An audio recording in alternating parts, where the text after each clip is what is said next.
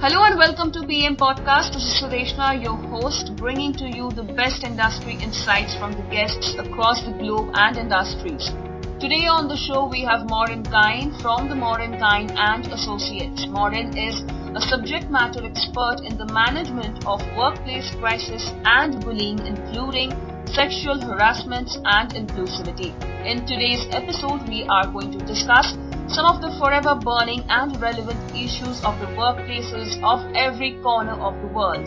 Maureen is going to cast light on the incidents of sexual harassment, inclusivity awareness, and workplace bullying and share some of her experiences as a mentor. Hello, Maureen. Welcome to PM Podcast. So, you know, as we discussed that this is a very relevant and a very sensitive issue across the world, you know, bullying at the workplace inclusivity, behavior of the employees and the management. Uh, so the first question that I have for you is that I'm pretty sure that some people may not be knowing what an upward bullying at workplace actually is. How would you define these for them? And look, absolutely, Sudeshna. This is something that I've known about for a very, very long time, but the last two years, particularly with the pandemic, I really started, you know, listening to my clients. Not that I don't listen normally, but I really started listening to what they were describing. And it was really heart wrenching listening to them describe how their employees were pushing back and, you know, on instructions and on valid instructions. And particularly because we had a lot of people working from home so that their, the um, sense of power increased dramatically um, when people started to work in this new hybrid environment, which was their home. And it was really destructive, you know, watching businesses trying to be sustainable with the economic impact that COVID was having on their businesses. So I started doing a fair amount of research and started to look at what is this behaviour and saw that there is a little bit of research on upward bullying, but there's, there's not a lot. So it's something that I've become really passionate about and exploring a lot for and, and looking at what actually is upward bullying, you know, what actually, what are, who are the people that are demonstrating this behaviour and what are some of the characteristics that they're showing so that, you know, people in that hierarchy within the business, whether it's the team leader, a supervisor or a manager or even a CEO or a business owner, um, how they can identify this behaviour and look at the processes that they should be putting into place to, you know, eliminate it or, you know, remedy it um, if it is actually happening as well. So it's, um, the upward bullying is really around anger and aggression. It's really um, well-defined tactics that the bullying, the bully is actually perpetrating against those you know, in senior roles. Uh, so, you know, the awareness is somewhere lacking as we see. So what would be the primary method to create that awareness that, yes, as an employee, you speak up? Yeah, and that's, that's a really valid um, question. The, the uh, let's sort of, I'd like to take it from two sides. I actually think that because people have just lumped bullying behaviour into one big basket, um, you know, because there's a whole variety of different types of bullying. And until we pull it apart and have an understanding about the very uh, nuances that are linked to these type of behaviours, then we can start to educate the whole of the organisation um, to be aware of this type of behaviour. So if we've got upward bullying taking place, we need to be able to uh, educate um, our people who are in team leader roles, supervisors, management roles, of what this behaviour looks like and what are the processes that we might need to put into our business to um, eliminate it or eradicate it before it actually gets, you know, um, some vibrancy within the business. Then we go back to the employee level and we actually start to discuss it with the employees. Um, you know, and I've just been running some workshops just recently and I've been working with the employees and getting them to have an understanding about what this behaviour is and that this behaviour will not be tolerated because what actually happens is that once a person believes that they've got that informal power within that team, they will then pull on, you know, their pull on their their other co-workers to be part of the mob. And this is really quite dangerous And it's where I've actually taken calls from people who have, you know, been in, in leadership roles who actually have been mobbed by their team. And it's really destructive, you know, from a psychological point of view. All right. So as we know that there are many factors that instigate this behavior of bullying. So uh, what, according to you, is the primary factor in majority of the cases? Like, is it the sexuality or the gender or the skin color or something else that triggers that mentality? I think I think we actually have to. I think we even need to look at industries in this because you know you can go into healthcare and it's primarily females that are doing you know all of the primary care for patients. It's then when you start to get into you know the the doctors, specialists, and so forth is that then you start to have a, a gender mix.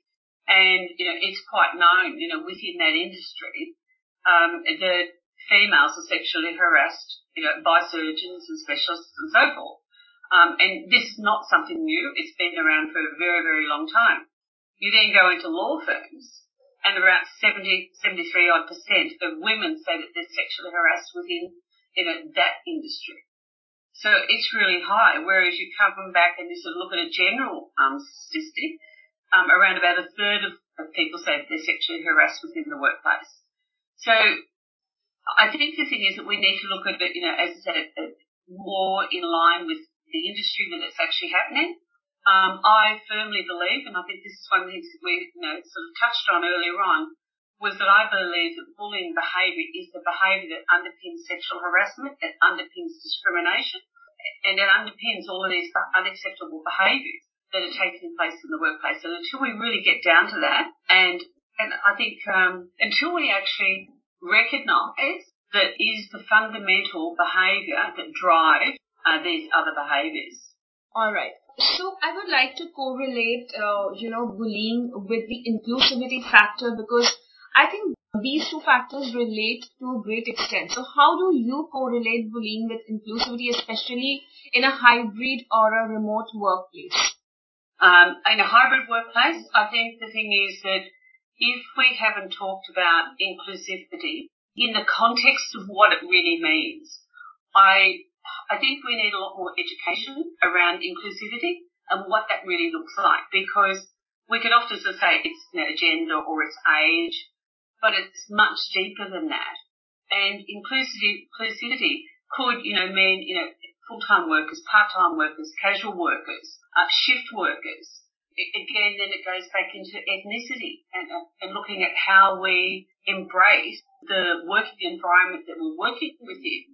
But I believe that from a, where we're working from home, is that we need to look at inclusivity from a completely different angle and start to look at how are we collaborating with our employees so that we have that inclusive environment so people don't feel like that they're being isolated, that their mental health well-being is, you know, being challenged because of the environment sometimes that they might be you know, required to work from may not be in actual fact a, a sustainable and high functioning workplace like it would be back in their own workplace. All right. So, uh, as we are nearing the end of 2021. So I would like to ask you, like, where do we stand on the scale of inclusivity at workplace globally right now? I think we need an awful lot of work on this. I was sort of, when I've been doing the training just recently, I've been talking about inclusivity, inclusivity as being the fabric. Uh, every person is their own, like, they, they're bringing their own sense of, um, I'm trying to think of the actual right word there. I often talk about thread. So, you know, if we're actually weaving a carpet and we've got a variety of threads that we're putting together within the carpet, is that if that thread is not twisted and it's not good quality thread, when we weave this fabric together, we're actually going to see, you know, breaks within, you know, the, the, the woven fabric that we've got within the workplace. So I think that we need to, this is a topic that we need to spend a lot more time and having an understanding about what actually is inclusivity and how we talk about that within the workplace right across all of the different types of characteristics that people bring within the business. You know, as a subject matter expert, I would like to know how do you look at the picture of 2021 and what turn could it possibly take in 2022 in terms of sexual harassment at workplaces?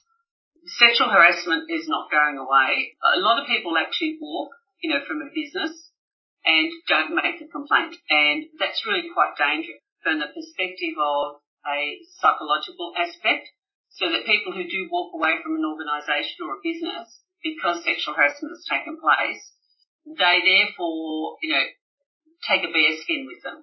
And therefore they're, they're less likely even again to speak up if something is happening within that workplace. So one of the models that I've been working with is the speak up model.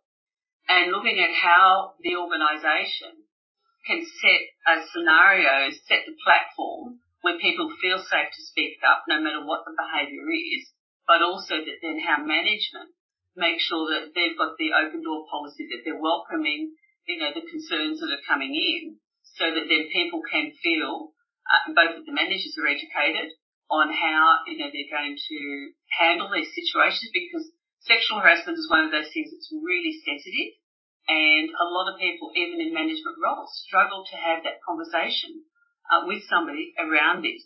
And often it's said, look, if they've got problems going on or it'll go away without, not intent, not intentionally, but it's a, it's a really challenging topic at the moment. And I think here politically, even here in Australia, we've gone through some pretty horrendous, um, situations, even in our own government around sexual harassment and, you know, rape, um, alleged rape. And I have been involved in some of those, not within the public sector, but just in the private sector. And it's challenging and it's life changing, you know, for the people who uh, have been perpetrated in this area. So I think we still need to have a lot more education around this. And I believe that, um, the education needs to be, managers need to be educated better around this rather than giving it a lip surface and having an understanding that it's bullying behaviour that sits underneath this. So we need to address all of this inappropriate behaviour around how do we eliminate um, or manage, you know, this managed sexual harassment taking place. So I remember uh, discussing with you about the possibilities of sexual harassment at office organized Christmas parties which are going to start soon. So, uh, you know, looking at this hybrid and remote work mode going on for the last two years, how serious is it going to get this year? I think, you know, where, where, where we're able to sort of meet um, in person and have these Christmas parties, I believe that, you know, like it's, it's the fuse box. Um, and when that lid gets lifted, um, that there will potentially be some sexual harassment claims that will, you know, take place. And I think the interesting thing is that because where we've been working remotely, um, people are working outside of normal business hours, having discussions outside normal business hours, you know, a glass of wine or two in hand. And so the line has been crossed in some of those behaviours or in some of those discussions. And it's almost like giving it the red light so that when we actually come in and we're now going to be in person, some of those people fueled with some alcohol are then going to, you know, enact, you know, the feelings, you know, towards that person and potentially, um, you know, and some of it will be unwarranted and it, some may have, you know, encouraged it, but, or not known how to handle it as well. So potentially we're sitting on a time bomb, you know, for parties that are going to be held in person. And I think that, you know, even if we talk about, you know, the Zoom type call Christmas party, it's really setting the boundaries and having an understanding about what is acceptable behaviour and what's not, and having some tough discussions with people and setting out, you know, what the culture of the organisation is that they're looking for, and that, you know, anybody that's found to be crossing the, you know, crossing the line will be, you know, um, disciplinarily managed. All right. Uh, so I have one question about this hybrid or remote work model when it comes to sexual harassment. Have you come across any person who has complained about getting unacceptable text messages or mails from their managers or their colleagues, which may look like a sort of a sexual harassment uh, over the you know social media or digital platform of communication? Have you come across any such incidents? Absolutely. There was one in particular that I came across um, where the staff, the female staff, were salespeople and they were told to dress, um, you with, know, a, a top that uh, had a, that would show a little bit more cleavage so that when they were having their Zoom calls, you know, that they looked, you know, that little bit more sexy and, you know, amiable to, you know, the, you know, the, the supplier or the buyer. Right. So, irrespective of the gender, at times people don't feel comfortable opening up about workplace sexual harassment. How do you counsel them to be confident and combat that situation? That's a great question. Um, I, I will go back to it's about how safe do they feel? How how psychologically safe do they feel in being able to approach a manager? You know, like a, is it a male manager with this particular type of discussion? So it goes back to having a very transparent um, culture within the organisation, and also having there a a very transparent grievance process and making it so, you know, and people knowing that they feel safe to be able to go and talk to somebody, you know, a, a manager about this, the HR manager, and that it will be dealt with in with more empathy um, and understanding about. It takes courage, you know, to step up and make these conversations, to make a complaint like this. So again, I go back to my speak up model and to the welcoming um, open door policy that people know that the managers in the HR department will walk the talk and handle these situations in a respectful and diligent way. So the last question that I have for you is of course that we are nearing the end of 2021 and almost about to start a new year. So I would like to know like looking back at 2021 and also forward to 2022, what would be that one common advice to all your clients and the people who face such situations of harassment and bullying and racism at offices and workplaces? It is actually communication and it's walk the talk around respect um, and the way that I, you know, treating people with the utmost respect is absolutely imperative. Um, if we can't be respectful, then with uh, respect and trust are the two fundamental uh, values that will drive change and will drive out inappropriate behaviour around bullying, sexual harassment, racism, inclusivity. They are the two. If we don't have respect or trust, it won't happen. All right, Maureen. So thank you so much for joining us on the show. It was great hosting you and honestly your experiences as a mentor I'm sure have been very insightful for our audience. Thank you so much for being with us. Thank you, Shanita. I really appreciate it.